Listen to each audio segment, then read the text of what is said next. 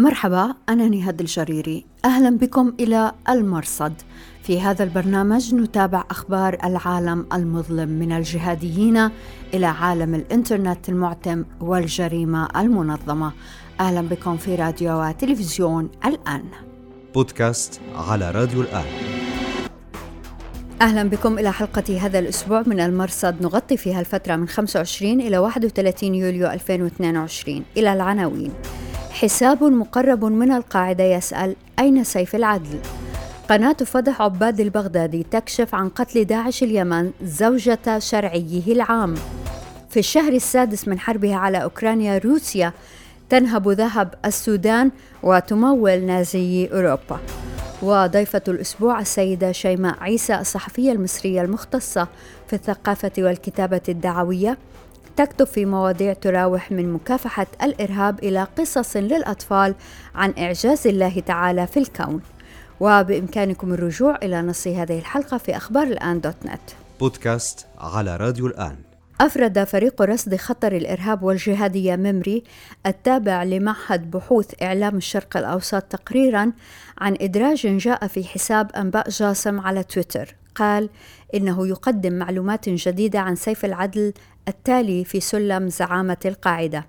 ممري وهو فريق رصد متميز متعدد المنصات قال عن أنباء جاسم إنه غالبا ما يقول إن له صلات مع قيادة القاعدة ومن هنا تأتي أهمية إدراجاته. لماذا أنباء جاسم؟ هذا الحساب يظهر احتراما للقاعدة وإن انتقد قياديين فيها. وصلاته بالقيادة يشهد لها ما نقله في خريف 2020 عندما كشف عن اغتيال الرجل الثاني في القاعدة وقتئذ أبي محمد المصري في العاصمة الإيرانية طهران. هذا الحساب كشف أيضا في مارس الماضي عن رسالة مسربة من تنظيم القاعدة في المغرب الإسلامي يطلب كاتبها التحالف مع تركيا لمواجهة فرنسا في إفريقيا. هذه الرسالة جلبت متاعب للحساب من شخصيات جهادية وازنة مثل أبي محمد المقدسي، لكن الحساب ظل منفتحا على النقد ومحترما لمشايخ الجهادية، لهذا نأخذ ما يقوله على محمل الجد. بودكاست على راديو الآن لماذا سيف العدل؟ قد يغيب أيمن الظواهري عن زعامة القاعدة لأي سبب من الأسباب طبيعية أو غير طبيعية شائعات وفاته في نوفمبر 2020 لم تأتي من فراغ من سيخلفه في زعامة القاعدة إذن؟ هل سيكون سيف العدل باعتبار تاريخه مع القاعدة ومنصبه المتقدم في التنظيم رئيسا للجنة العسكرية ومكتب حطين؟ ربما فإن كان سيف العدل هو أمير القاعدة الثالث فما المشكلة؟ المشكلة هي أن سيف العدل يقيم في إيران منذ لجأ إليها بعد الغزو الأمريكي لأفغانستان في 2001 بعض أنصار القاعدة يجهل هذه الحقيقة وبعضهم يتجاهلها ثلاثة أدلة تجعلنا نؤكد أن سيف العدل موجود في إيران. أولاً شهادة خالد العاروري أبو القسام الأردني القيادي في تنظيم حراس الدين فرع القاعدة في الشام.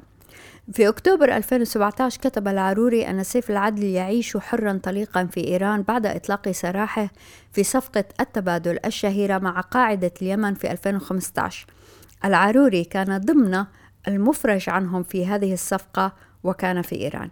ثانيا سيف العدل ظل مع أبي محمد المصري في إيران ومع اغتيال أبي محمد في طهران في 2020 يحق لنا أن نفترض أن سيف العدل موجود أيضا في إيران. ثالثا مصطفى حامد أبو الوليد والد زوجة سيف العدل كان ممن لجأوا إلى إيران غادر طهران في 2011 إلى مصر وأمضى هناك أشهر ولكنه اختار العودة إلى طهران بحسب ما يروي الرجل في موقعه الإلكتروني مافا. لهذا لا نستغرب أن يكون سيف العدل في طهران أيضا. نعود إلى أنباء جاسم الذي كتب مقالا بعنوان تنظيم القاعدة وسيف العدل. بدأه بأن صنف قادة التنظيم اليوم إلى قسمين. الأول يسمى بقسم القادة الموجودين في إيران والثاني يسمى باسم القادة المختفين لدواع أمنية. يركز حساب أنباء جاسم في مقاله على سيف العدل ويتوقف عند محطات في تاريخ الرجل وصولا إلى أن يكون الرابع في القاعدة بعد أسامة بن لادن وأيمن الظواهري وأبي حفص المصري. ويتوقف عند علاقته مع إيران. فتدرب سيف العدل في أحد معسكرات حزب الله في لبنان على القيادة في الحزب عماد مغنية بودكاست على راديو الآن. يسأل أنباء جاسم لماذا تتعاون إيران مع القاعدة وتسمح لقادة التنظيم بالعيش هناك؟ يجيب إيران والقاعدة يرون أنهم في نفس المعسكر ضد عدو واحد يسمونه الشيطان الأكبر أمريكا وأعوانها من العرب. وهنا نسأل إن كانت القاعدة سيف العدل ترى إيران حليفا فما موقف القاعديين الآخرين إذا مما تفعله إيران في العراق واليمن وسوريا؟ هل هم حلفاء في نفس المعسكر مع شيعة العراق وحوثيي اليمن؟ وعلويي سوريا وما موقف القاعدة وأنصارها من حماس الذين هم أيضا يرون أنفسهم في نفس المعسكر مع إيران. والحقيقة أن زعيم التنظيم أيمن الظواهري في كلمته الأخيرة صفقة القرن الجزء السادس المنشورة في يوليو الماضي وضع إيران في مصاف دول أجنبية وعربية قال إنها تحتل بلاد المسلمين. إذا الظواهري لا يرى القاعدة وإيران في نفس المعسكر. فهل هذا خلاف بين سيف العدل والظواهري؟ هذه أسئلة يجب أن ينظر فيها أنصار القاعدة. والواقع أن رؤية إيران على هذا النحو في معسكر واحد مع القاعدة تتسق مع ما يراه مصطفى حامد أبو الوليد صهر سيف العدل فهو لا يرى إيران عدوا. والزملاء في موقع أخبار الآن بدأوا سلسلة مقالات عن سيف العدل ومصطفى حامد تحت عنوان وهاشتاغ متلازمة طهران. بودكاست على راديو الآن. يواصل حساب قناة فتح عباد البغدادي والهاشمي نشر ما وصفه بفضائح ديوان الإعلام المركزي التابع لداعش في اليمن تحديدا ومن ذلك تزوير إصداراتهم الإعلامية كما في إصدار أبات الضيم والتعامل مع أزمة المعتزلين المئة الذين قتل منهم من قتل بسبب اعتزالهم قيادة أبي أسامة المهاجر أمير ولاية اليمن في عام 2015 وكيف أن قيادة التنظيم في العراق والشام وكانت في أوجها أوسط بشكل أو بآخر بهذا القتل. الرسائل المنشورة في بحر هذا الأسبوع تشير إلى أن تصفية المعتزلين جاءت بتوصية من قياديين أرسلتهما القيادة المركزية في العراق والشام إلى اليمن لمد الولاية بالمعونة والمشورة. وفي هذا الفصل تنشر القناة كيف أن أبا أسامة المهاجر أعطى الضوء الأخضر لتصفية زوجة شرعي عام التنظيم أبي بلال الحربي ناصر محمد عوض الغيدان الحربي بعد مقتله في 2017 بودكاست على راديو الآن. وقع انفجاران في كابول يوم 31 يوليو. وزارة الداخلية التابعة لحكومة طالبان قالت إن صاروخين سقطا في منزل غير مأهول من دون أن توضح مصدر الصاروخين. في الأثناء نقل صحفيون أفغان كبار أن الصاروخين نجما غارة أمريكية بطائرة من دون طيار استهدفت قياديا في داعش خراسان يسكن قريبا من منزل قائد شرطة كابول مولوي حمزة فهل يتعاون طالبان مع الأمريكيين في تسيير طائرات من دون طيار ضد داعش؟ طالبان يرفضون التصريح لكن المدير السابق للأمن القومي الأفغاني رحمة الله نبيل قال في حسابه على تويتر إنه وفقا لبنود صفقة الدوحة ستساعد الولايات المتحدة طالبان في محاربة أو قمع داعش خراسان. نبيل حذر من أن طالبان لا تستطيع إدارة البلد وأن هناك خطر كبير من أن تصبح أفغانستان ملاذا امنا للمتطرفين. بودكاست على راديو الآن إذ تدخل الحرب الروسية في أوكرانيا شهرها السادس كشف تحقيقان استقصائيان علاقات مشبوهة لروسيا في العالم. نعم الباقر مراسلة سي إن إن كشفت كيف تسرق روسيا ذهب السودان الذي يقدر بمئات الملايين من الدولارات بالتعاون مع مسؤولين سودانيين للتحايل على العقوبات الغربية وتعزيز جهود الحرب في أوكرانيا. في التحقيق الثاني وجدت مجلة نيو لاينز الأمريكية كيف أن روسيا تدعم اليمين المتطرف في أوروبا ويلحظ معدو التقرير أن هذا الكشف يأتي في الوقت الذي تصر فيه روسيا على أنها شنت حربها على أوكرانيا حتى تخلع النازيين من هناك فإذا بها تحتضن وتمول المتطرفين في كل أوروبا. بودكاست على راديو الآن. أهلا بكم دائما في راديو وتلفزيون الآن. نرحب هذا الأسبوع بالسيدة شيماء عيسى الصحفية المصرية تختص في الثقافة والكتابة الدعوية. تكتب اليوم في صحيفة اللواء الإسلامي وفي مواقع عربية متميزة مثل إضاءات. لها كتاب تحت النشر هو مجموعة قصصية للناشئة عن إعجاز الله تعالى في خلق الكون. شكرا جزيلا لوجودك معنا في البرنامج سيدة شيماء. أشكرك أستاذة ناهد ويعني أنا سعيدة بوجودي مع حضرتك ووجودي يعني أنا أكون مع حضرتك البرنامج المميز لحضرتك سيدة شيماء تعرفنا على حضرتك أثناء الإعداد لمقابلة مع زوجك الدكتور عمر عبد المنعم كان لافت حقيقة مقال كتبتيه في اللواء الإسلامي عن رسالة الدكتوراه للدكتور عمر ولفت أنها يمكن المقالة الوحيدة اللي ذكرت ملاحظات اللجنة المشرفة تعاملتي مع الأمر بتجرد فأحببنا أن نستضيفك في هذا البرنامج. سيدة شيماء بتكتبي في الثقافة والتاريخ بتهتمي بالفضاء. أنت أم تكتبين عن أولادك كثيرا في الفيسبوك. من وحي كل هذا كيف تنظرين لمن لا يزال في هذه البقعة الجغرافية التي أنا وأنت نعيش فيها؟ لا يزال يريد تحجيم عمل المرأة وتعليمها. طبعا هو آه، للأسف يعني مجتمعاتنا العربية أسيرة لتأويلات آه، منحرفة خالص للدين بعيدة عن صحيح الدين. آه، بيروجها الجهلة آه، وبيروجها بعض الدعاة للأسف اللي ما استندوش لأرضية سليمة في تلقي العلم الديني. والعوام بدورهم بيتبعوا قادة الرأي بالنسبة لهم فمش بيراجعوهم ما رجعة فللأسف بعض الأمور زي موضوع زي ما حضرتك تفضلتي بخصوص عمل المرأة البعض بيعتبرها من المسلمات إن المرأة مكانها هو المنزل وفقط. وقصر دور المرأة على الجانب التربوي والجانب المتعلق بكونها زوجة. وده طبعا ده ده ده خلل خطير في فهم الدين والله. يعني من عهد النبي صلى الله عليه وسلم كانت المرأة بتلعب أدوار كبيرة معروفة يعني سيدة أعمال زي ما بنقول النهاردة. آآ آآ على مدار التاريخ الإسلامي كله المرأة كانت فقيهة وكانت عالمة ولعبت أدوار كبيرة جدا.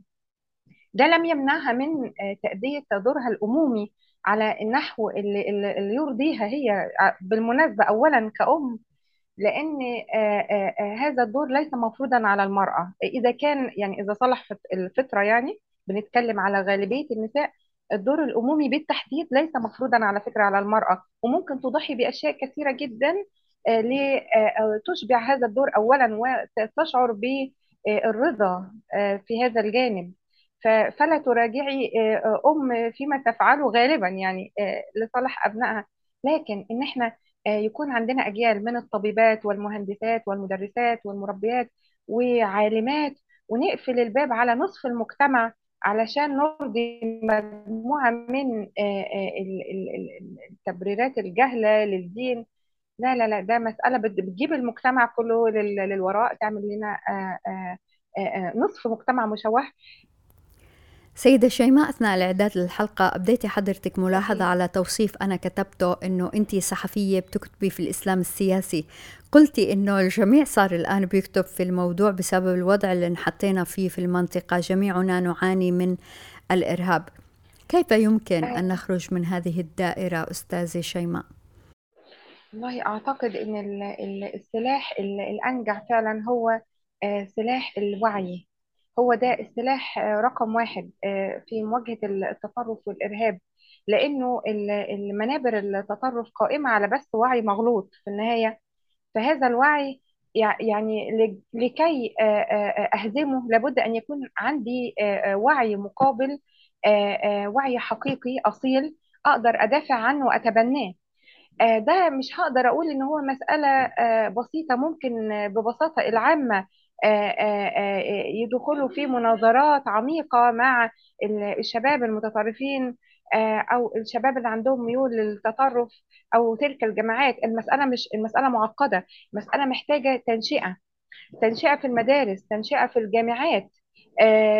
وعلى فكرة هي في بعض البلاد الأوروبية وبعض البلاد حتى المسلمة خدت خطوات واسعة في هذا الاتجاه. آه، آه، على الشق الآخر بيكون عندي دعاة متميزين مؤهلين آه، للرد على آه، شبهات التطرف بالتحديد لأن دي ليها آه، آه، آه، حبال طويلة. هتيجي تمسك لي في آراء ابن تيمية هاجي أقول لك إن ده مرتبط بعصر معين بسياق معين.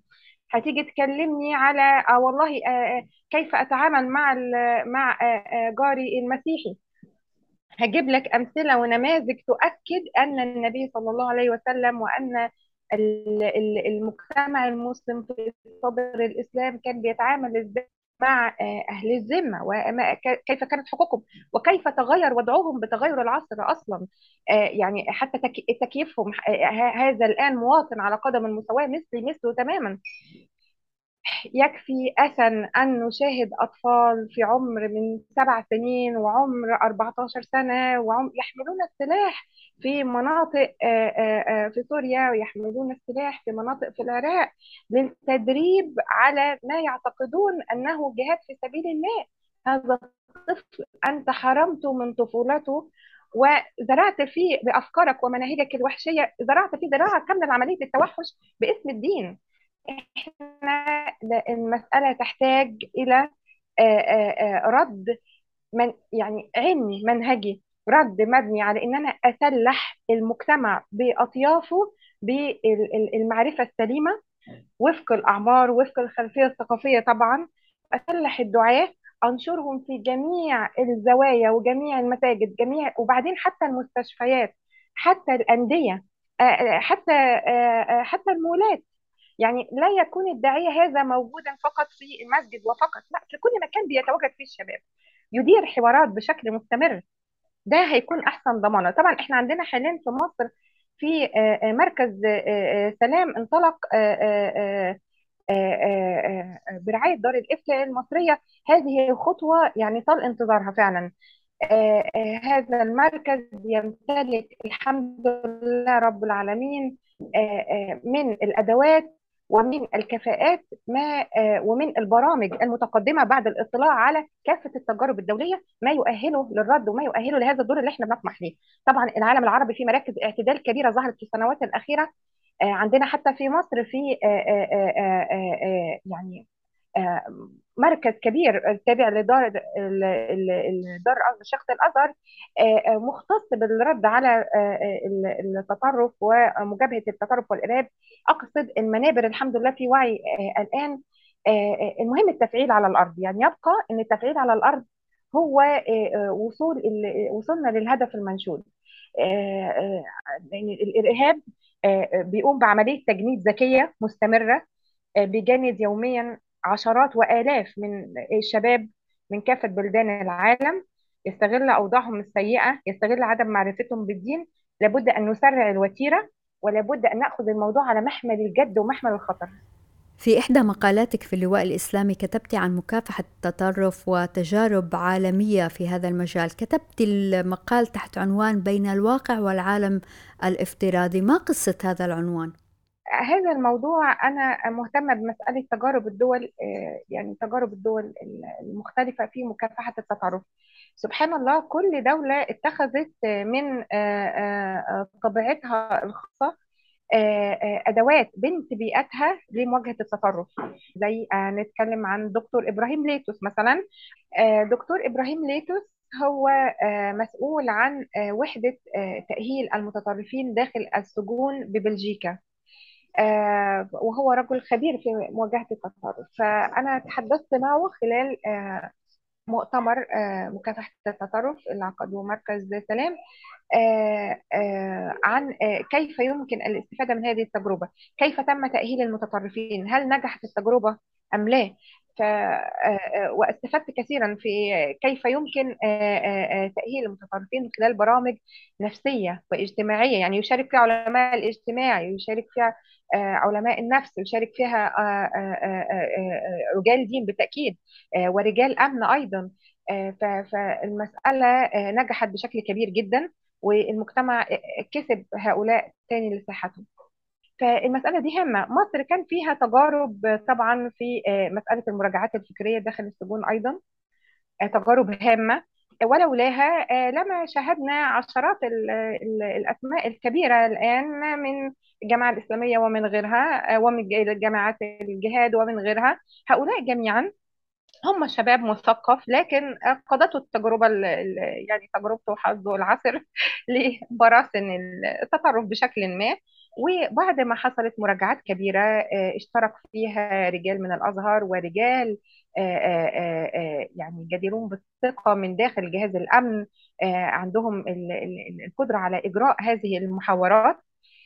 وبعد ما حصلت طبعا تدخل من مفكرون اسلامي يعني مفكرين إسلاميين آه، فالمسألة بيبقى فيها يعني آه، حوار حقيقي يعني يدوم على مدار سنوات لكن بتبقى الثمرة مهمة جدا للمجتمع. هؤلاء أنفسهم هيكونوا معانا في آه، جهود التصدي لمواجهة التطرف بشكل يمكن أكثر مصداقية لل ال- الشباب لأنه هيشوف هذا الذي قضى عمره في هذا الطريق وكيف اكتشف أن هناك خديعة ما في هذا الأمر. أستاذ شيماء قرأت لك في الفيسبوك أنك بتحكي قصص لأولادك قبل النوم ماذا تحكين لهم؟ ولو عندك ابنة هل تحكين لها قصصا مختلفة؟ هل أتمنى أنا بحب البنات آه، عبد الرحمن وأنس أصدقائي وأبنائي فأعمارهم تسع سنين وست سنوات آه، طبعا آه، ال- ال- القصص آه، إحنا من عادتنا إن إحنا بنشتري كتب الأطفال معرض القاهرة للكتاب ومعر- ومعرض الكتاب المتاح خلال بنحرص على آه، آه، يعني اقتناء غنيمة كافية للعام وتكون زاد لنا آه، للقراءة والتمتع بالحكايات. فأنا أنا واحدة من ال- ال- ال- المغرمات بقراءة القصص أصلا وكتاباتها. آه لذلك آه حينما يحين المساء بتكون فرصة مناسبة جدا لأن إحنا آه نختار كل يوم قصة. أحيانا تكون من الأدب العالمي أحيانا تكون قصة من الأدب العربي من القصص البسيطة.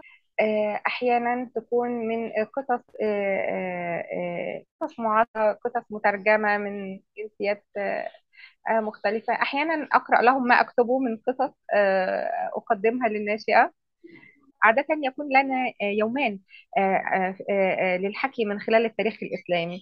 أستدعي قصص الصحابة أستدعي قصص التابعين الملهمة المؤثرة. آه، آه، وأعيد آه، حكيها بطريقة تناسبهم طبعا لأطفالي. آه، هذا يكسبهم معارف مهمة آه، بخصوص تاريخهم الإسلامي. يصنع لهم مسألة العزة والمجد بهذا التاريخ. ويستدعون من خلاله ليس مواقف فقط تتعلق بالدين الإسلامي آه، والجهاد وما إلى ذلك بطريقة صحيحة وليست الطريقة المغلوطة لكنهم يستدعون أيضا آه، آه، في أفكارا إنسانية. يعني على سبيل المثال كيف يكون المرء أخا آه، لجاره؟ كيف يكون آه، آه، آه، آه، كيف فكرة الإيثار؟ يعني لو تحدثنا فكرة الإيثار آه، فكرة آه، آه، آه، آه، محبة الغير. آه، آه، يعني هناك أفكار محبتهم كيف كيف أحبوا النبي صلى الله عليه وسلم؟ كيف افتدونه وكيف أحبوه؟ فهذا آه، حينما تقدمينه من خلال القصص آه، آه، يعني يرسخ في شخصية طفلك بشكل كبير. ده بيصنع عند الطفل آه، زاد من التجارب. يعني أنا أعتقد أنه جزء مهم جدا من عالم الطفولة آه، هو ال- الخيال. أنك كأم تستطيعين أنك آه، تدخلي ابنك في آه، زي نسميها جزر الأحلام والخيال وأنه يحلق معك كل ليلة في عوالم مختلفة. وبذكاء آه، تستطيعين أيضا إنك آه، آه، يعني تجذبينه لمعارف حقيقية يعني ليست كلها من من صنع الخيال لكن مبنية على فكرة الحدوتة مبنية على فكرة البطل والبطلة وصراع الخير والشر والقصص وهذا. أنا ما زلت حتى الآن يعني يعني حقيقة أجد متعة كبيرة في متابعة أفلام الكرتون العالمية. يعني ما زلت إحنا أطفال كبار حتى الآن ف- ف- فمسألة الدهشة وإثارة الدهشة عندنا وعالم البراءة حقيقي اللي بتجدينه في في قصص ال- الأطفال ده يعني أكبر أكبر شيء ممكن تقدمينه فعلا. وأعتقد إنه حتى المناهج التربوية والمناهج التعليمية لو اعتمدت فكرة القص وفكرة الحكي هتنجح بشكل كبير جدا. يعني ده مناسب لعقلية وشخصية الطفل. وطبعا أستاذة من متابعتك أنت ناقدة شديدة لكل ما يعرض للأطفال على التلفزيون. أستاذة شيماء لأي درجة بتقدري تحكي لنا عن المجموعة القصصية المقبلة اللي عم بتحضري لها عن الكون؟ لأي درجة لا تزال للقصص قيمة ونحن في هذا العصر الرقمي؟ آه والله هو كان اقتراح من آه ناشر صديق ويعني آه صديق للأسرة واقترح علينا لما لا تكون هناك آه آه مجموعة قصصية. آه نتحدث فيها مع الأطفال عن آه إعجاز خلق الله في كل شيء حولنا. آه هذا الأمر آه طبعا آه مهم للناشئة أنهم يتعرفوا على آه آه من وراء كل ما تراه في عالمك. آه، آه، آه، ما أصل السماوات وما أصل الأرض. آه، آه، يعني هذه المسألة تعمق الإيمان بطريقة مختلفة تماما آه، وبدون آه، آه، خطاب آه، آه، مباشر عن الله سبحانه الله وتعالى. وهذا وهذا جميل ومهم لكن آه، آه، آه، الأجمل أن يرى الله في مخلوقاته أن نرى الله في مخلوقاته ونستشعر بوجود الله في المخلوقات. آه، لا أخفيك سرا أن جزء من المسألة آه، آه، آه، لدى الناشر الواعي كانت آه، آه، ولدي بالتأكيد كانت مواجهة آه، أفكار ال- ال- الإلحاد المنتشرة هذه الأيام. هذه الأفكار ليست ابنة بيئتنا بطبيعة الحال لأن إحنا شعوب بطبيعتنا متدينون. نعرف الدين قدره وهو ال- الزاد الروحي لمجتمعاتنا. فعشان لذلك أنا أنا أرى إن مسألة الإلحاد وإنكار وجود الإله وما إلى ذلك في برامج كثيرة حاليا. آه، بالإنجليزية وبالعربية وحتى في الكرتون أصبحت تروج لهذه الأفكار. هذه الأفكار تحتاج لرد آه، آه، يعني يتناسب مع الأطفال لكن رد من جديد يعمق شعورهم بالخالق. أحيانا بعض بعض البيئات بعض ال- ال- ال- ال- ال- المجتمعات تكون بعيدة عن فكرة التدين. فيكون مفهوما انتشار آه، هذه الأفكار فيها. لكن أنا غير مفهوم بالنسبة لي ابدا أن آه، تروج لنا هذه الأفكار وتصدر لنا في برامج مذاعه في عالمنا. يعني هذا هذا بالنسبة لي غريب ويحتاج الرد بالتأكيد. السيدة شيماء عيسى الصحفية المصرية شكرا جزيلا لك. شكرا. أشكركم جزيلا لإتاحة هذه الفرصة وكان شرف وسعادة لي كبيره ان حكي وشكرا جزيلا لوجودكم معنا في راديو وتلفزيون الآن. أنا نهاد الجريري مع السلامة. بودكاست على راديو الآن.